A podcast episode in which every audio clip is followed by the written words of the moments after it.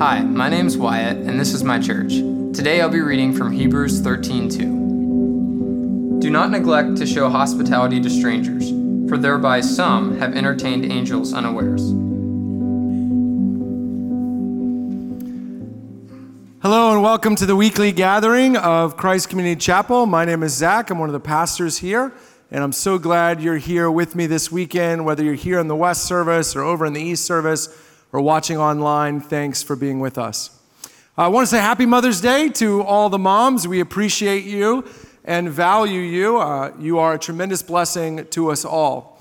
Uh, but I also want to take a second and say that I know this day can be super complicated for a lot of people. You know, you can, it can be a day of mourning, the mom you've lost, the mom you never had, the mom you never got to be.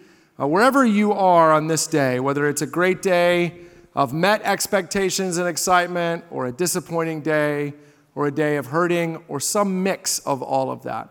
I want you to know that we love you and we value you, and that your identity is not wrapped up in the role you play in a family or the role you don't play, but rather it's that you're made in the image of God and that He loves you, and so do we. So thanks for being here.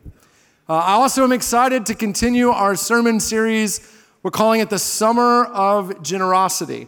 I know it's not quite summer yet, although the weather is getting better. That's good. But this series is what we call a breathe out series. We are asking God to do something in us as a church that we can then exhale into the larger world. So we have in mind getting ready for a summer of generosity. So this is a preparation series headed into the summer.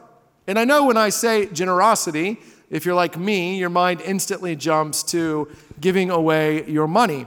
And you know, that series may happen one day. I mean, after all, the Bible has a lot to say about money, and we'll certainly end up teaching on that. But that's not the generosity we have in mind in this series.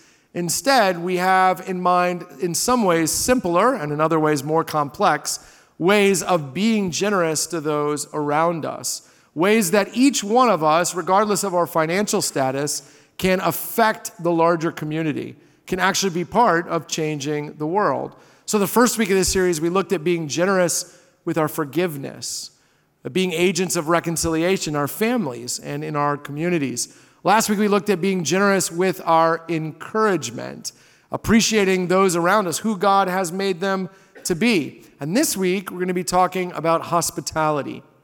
So if you have a Bible, I'd love for you to take it out and open it to the book of Hebrews, chapter 13. We're going to look at one verse, verse 2. It's perfectly okay to pull out your phone or your tablet. If you're watching online, you can just Google Hebrews 13. By the way, if you're new to church and you didn't bring a Bible, I want you to know that we have Bibles available to you in the pew in front of you or in East Hall in the back of the room, and I actually use one of those Bibles. And the reason why I do that is so that I can tell you Today's reading is on page 949. So you don't need to know your way around the Bible. You just can get there by using the numbers. And by the way, if you are here today and you're new, especially if you're unfamiliar with the Bible, with church, with Christianity, we're really glad that you're here. Even if mom made you come okay? We're glad you're here, and so is she, all right? So is she. Thanks for being here. You're welcome anytime. And if you'd like a Bible, if you don't have one, uh, you can stop at our Next Steps area in the atrium and just say, hey, uh, I would like a Bible. They'll give you one. And if you don't know where to start, I would recommend you start in the Gospel of John. Just use the table of contents, find the Gospel of John, and read it. I think it'll change your life. If you get time this week, I think it'll change your life. Give it a try. But we're going to be looking at Hebrews chapter 13, looking at hospitality. Three points I'm going to use as an outline to guide our time together. They're going to sound very similar to the outline from last week. We're going to talk about first, what is hospitality? Second, why does it matter? And third, how do we become hospitable? Okay, what is hospitality? Why does it matter? And how do we become hospitable? All right, let's start with what is hospitality? I don't know what you think of when you hear the word hospitality. If you're like me, I tend to think of two things, neither of which have anything to do with what the Bible means when it says hospitality. The first thing I think of is the hospitality industry. So I think of restaurants and hotels, a whole industry that exists to create a faux appreciation of me, right? So that when I walk into a restaurant and they say, Oh, it's so nice to see you, I know they don't mean it, right?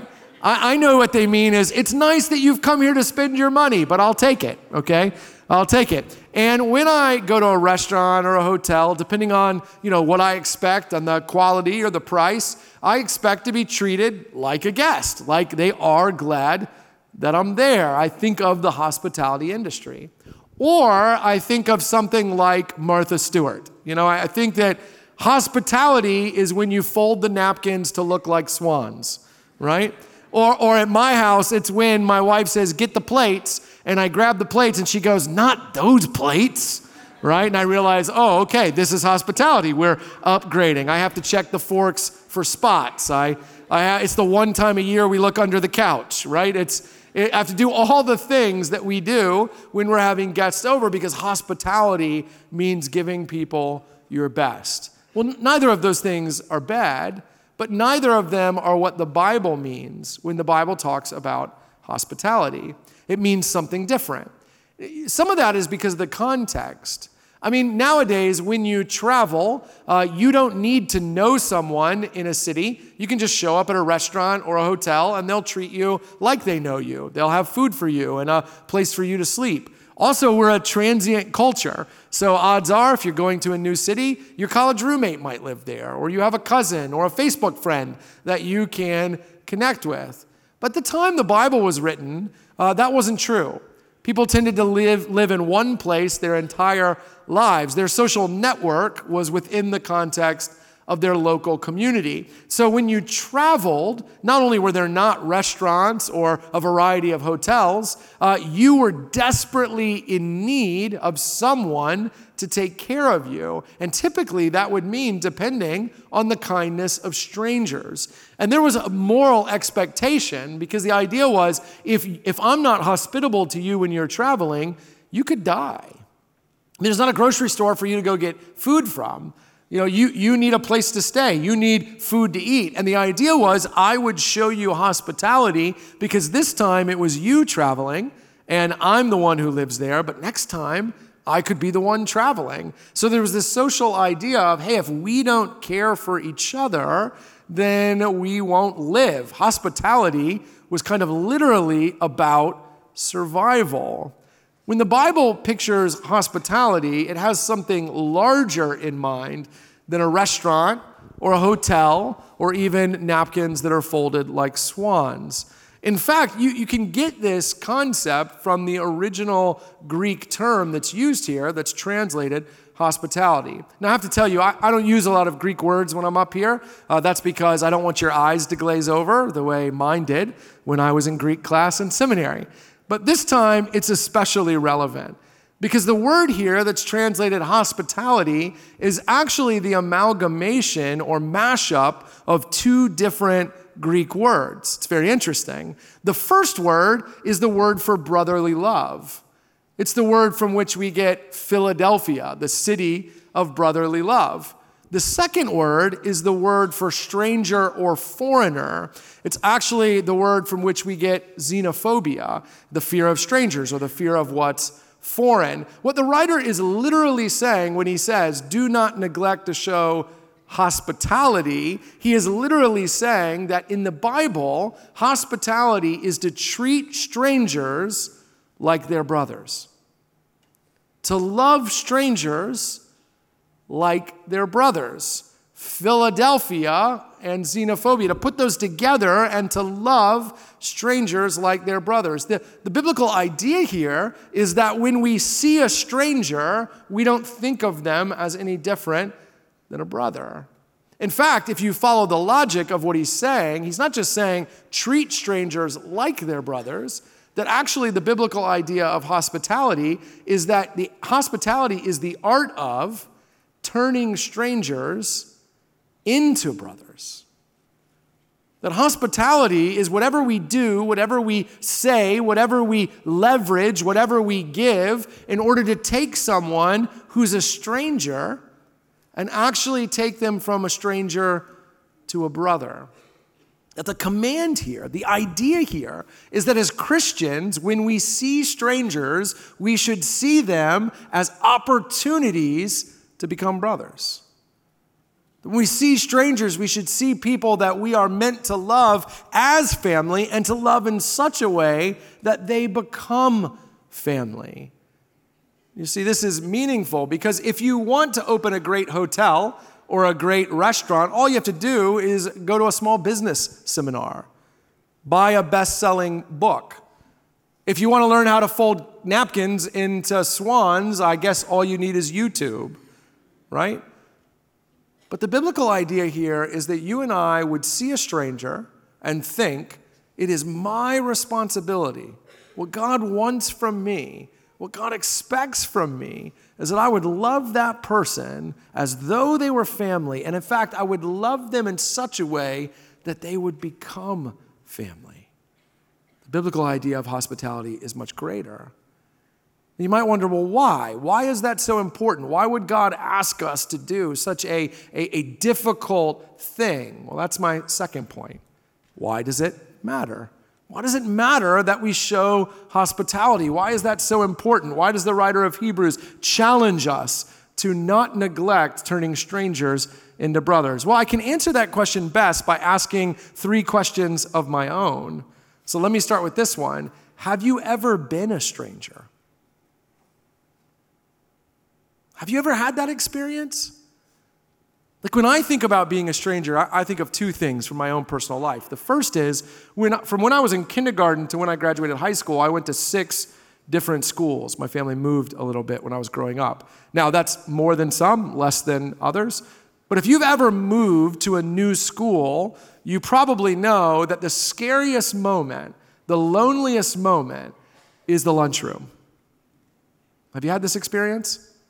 You see, when you get to school, you have to go to class, and class is structured, right? There's somebody else who's planned what's happening, and, and there might even be assigned seats, and, and or, or, you just take an empty desk, and you don't really have time to be social, so it doesn't matter if you know anyone because the teacher's gonna talk, and then you're just trying to get to your next class and, and make it there. It's the lunchroom when you, you get your tray or you have your lunchbox, and you look out on a sea of tables. Each one of them feels full each one of them feels dangerous, and you don't know what to do. Do you just sit down at a random table and hope that they welcome you? What if they don't? What if you sat in the bully's chair? What if no one talks to you the whole time? Well, that be, that'll be weird, right? You will be weird. Do you sit by yourself at a table with no one else? Is that weirder? Will everyone wonder why you're antisocial? These are all the thoughts running through your head. It's an incredibly lonely and isolating feeling. It's awful. By the way, by the way, if you're here and you're a Christian and you're a teenager, middle schooler, high schooler, make space for that kid at your table. You'll change their life. I'm serious. Make space for them. Make them welcome. Push your kids to do that, parents. But it's isolating, it's lonely. You feel like everyone else belongs, everyone else is family, but you, you are the stranger. The second time I've felt this way in my life is when I've traveled overseas. I, between my junior year and senior year in high school, I spent most of that summer in southern Africa. And I remember while I was there just feeling very dependent on other people didn't speak the language, didn't languages, didn't know the customs, didn't know where anything was. If I was going to get from A to B, if I was going to just just do anything, I was dependent on the kindness of people who belonged because I didn't and I didn't know anything. And if you've ever really traveled, like beyond a, a guide or an itinerary or a cruise ship where they're going to steer you, if you've ever kind of been in a foreign place and you don't know the language and you don't know where you're going, you feel like a stranger. You feel like everyone else belongs, and you are the one who doesn't. My point is, in those moments, in those moments where you're a stranger, you are utterly alone. You are isolated. You are lonely. It is not good. It is not good. So, is it any surprise then that the God of the Bible would say, don't neglect to see those people, that kid in the lunchroom, the person who doesn't speak the language, the person who doesn't know where they're going, that person who's by themselves. By the way, let me just say this that, that lunchroom experience feels particularly juvenile, right? But it isn't. It isn't. As adults, we experience that in our 30s, 40s, 50s, 60s. It's, it's sitting by yourself at the Little League game. It's the work function where you're in the corner. It, it's any space where someone is in danger of being left out, when someone isn't belonging, when someone is a stranger. And if you've been there, you know exactly what I'm describing. Here's the second question Have you ever made a brother? Do you know what I mean by that? Some of you might have friends that you, you've been friends for so long, you don't even remember when you became friends. You know, maybe you've lived here your whole life and, and you met your friends sometime between the sandbox and kindergarten, right? You don't remember when. They've just always been your friends. That's not true for most of us. Most of us, when we think about those that we're close with outside of our family, we remember when we didn't know them. We remember when they were a stranger. We remember the process of becoming brothers. One of my closest friends in all of the world is Pastor Ken Probucky, who's on staff here. We met seven or eight years ago. Ken and his wife were visiting a church where I was a pastor. And Amy and I, my wife Amy and I, invited them to dinner at our house. Now, what I didn't know at the time, and I've come to respect, is that Ken has a supernatural appetite. Okay? What you're hearing me say is, bless his heart, he eats a lot. That's not what I said. Okay, now Ken takes care of himself, he's in great shape, but he eats like an elephant. So, a lot of times when we have guests over, uh, my wife will make something that she's really proud of. And, and this particular time, we were having guests over, and she was making these Thai lettuce wraps that are amazing, by the way, and colorful and beautiful. And we had them on the good plates, right? There were no spots on the forks. And, and she sets them out, and, and we eat them, most of us in a normal pace, Ken devouring it, right? And what I didn't know at the time, but I have come to know now, is that Ken thought that was an appetizer. and so we, we finish eating, and, and he's like looking around, you know, is the second course coming? Did we order pizza? What's. And, and I'm sure he and his wife are exchanging looks, you know, like when you're married, and he's looking at her like, surely there's something else. And she's looking at him like, uh, You're dead to me if you say anything, right? And there wasn't anything else. That was dinner. It was a normal human meal. It was dinner, right? So Ken was a stranger. We didn't know him. We didn't know, right? Now, eight years later, we're such good friends that when I go to dinner with him, which I try to do as often as I can because, again, he's so, so dear to me, uh, I, I actually enjoy the experience when he orders and then the waiter or waitress thinks he's done and he orders again. You know, it's awesome. It's awesome. And that's because we've gone from strangers to brothers, right? I, am in on the joke now. I, I, I know about his incredible appetite. And look, Ken is so close to me. I've probably cried in front of Ken more than I've cried in front of anyone. He's an incredible friend. I can call at three o'clock in the morning if I need him. But it took time to go from a stranger to a brother. And the truth is, any brother or sister, non family that you have, you had to go through that experience to get there. Is that not true? None of us have relationships without a willingness to take a stranger and allow them to become family. None of us became family without someone else loving us enough, even as a stranger, to move us from one to the other. And that's kind of my third question. How did that happen? How did you go from stranger to brother? Because that is hospitality. That's what the Bible means. It's that decision, it's that choice that says, you know what? I'm not going to be afraid of you. I'm not going to pretend I don't see you.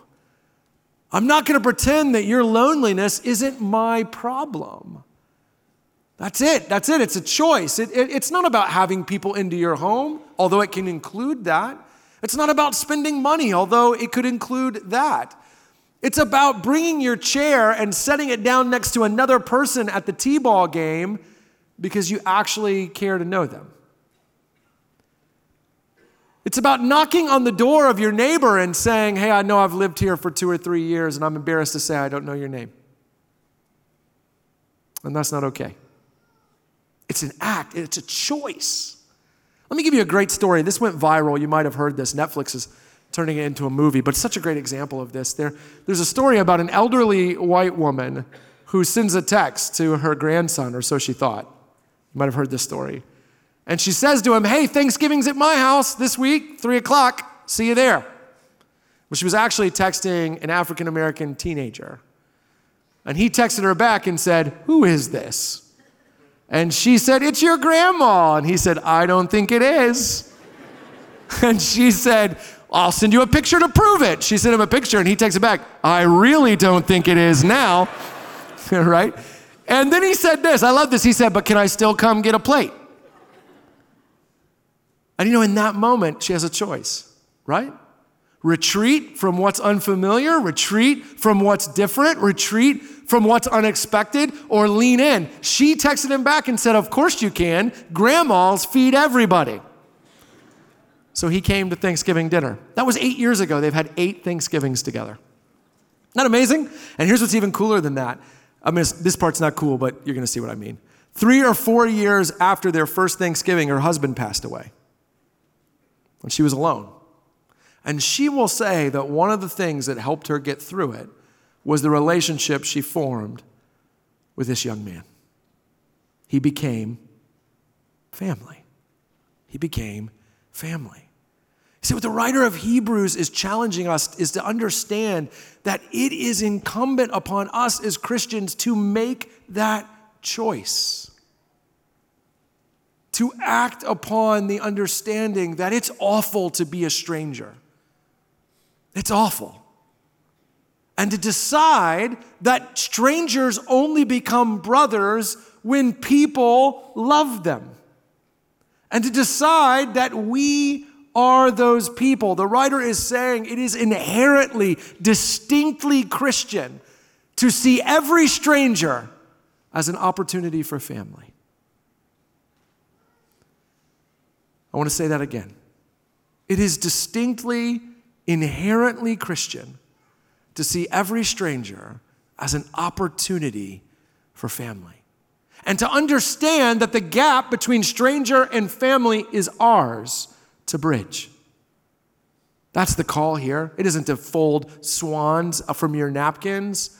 It isn't to open a restaurant. Instead, it's to say, if you're a stranger today, you won't be a stranger tomorrow. Now, I want you to understand this is not a call to extroversion. You need to hear that.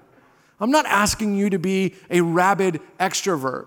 I'm asking you, and what the writer of Hebrews, more importantly, is challenging you, is to understand that whatever your yes is, whatever that act, whatever that choice that God is calling you to, that face He's put on your heart, that house on your street He's put on your heart, whatever that act is, whether it's showing up and being the life of the party, or it's showing up with a plate of brownies, looking down at the ground because you're shy and saying, I'm sorry that I've never met you. Listen, we go to T ball games. My wife, Amy, is like the mayor. She knows everybody, both teams. That's not me. I sit in my folding chair because I'm uncomfortable making small talk with people I don't know. I know, it's a weird thing for someone in my job. Hospitality is not going to look the same for the two of us, but neither of us is exempt from it. God is challenging each one of us to see strangers as an opportunity for family. And I just want to press in to say that the word is a mashup between brotherly love and xenophobia. And the reason why I say that is because we're in a culture that is always telling us, they're bombarding us, us and them, these people and those people people from this country and people from that country, people of this ethnicity, people of that ethnicity. And listen, we have got to stop letting them force us into those categories because the biblical categories are stranger who will soon be family and family.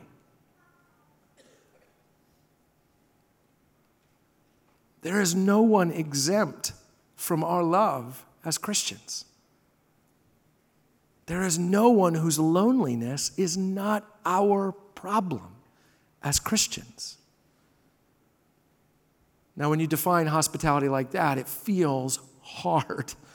I think I'd rather form napkins into swans, to be honest with you. So that leads me to my third point, which is to say, how do we become hospitable? How could we become those kinds of people? That's scary, that's hard. There are two ways. The first is I want you to realize this is exactly what God has done for you. You have to realize that this is exactly what God has done for you. Listen, you were born, I was born, we were born sinners, strangers to God.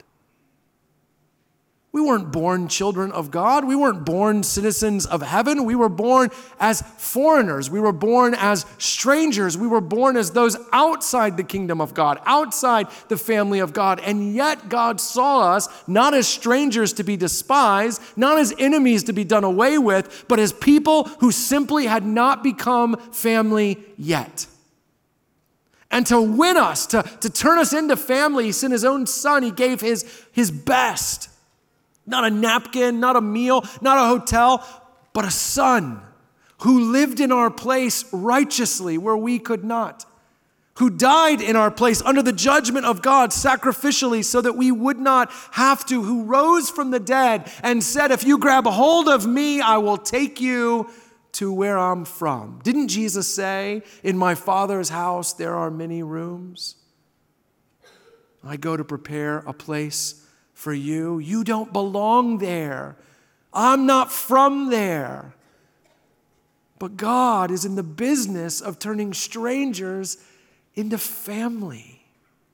Listen to me on this. You will never meet another person. I don't care where they're from. I don't care what they look like. I don't care how they vote. You will never meet another person who is farther from you than you are from God before knowing Jesus. Do you hear that? You are never going to meet another person. I don't care where they're from. I don't care what they look like. I don't care what their politics are. You will never meet another person who is farther from you than you and I were once from God. And yet, God saw us not as people to run away from or despise, but as people to love. So when the writer says it is inherently, distinctly Christian, he's saying, aren't we people who have been shaped by the hospitality of God? Hasn't that changed our eternal destinies? But here's the second reason the writer says, you also never know what God is up to. He says at the end of the verse, he says, Do not neglect to show hospitality to strangers, for thereby some have entertained angels unawares. He is not saying, by the way, that angels go around undercover, and if you have enough people over your house, you'll have one.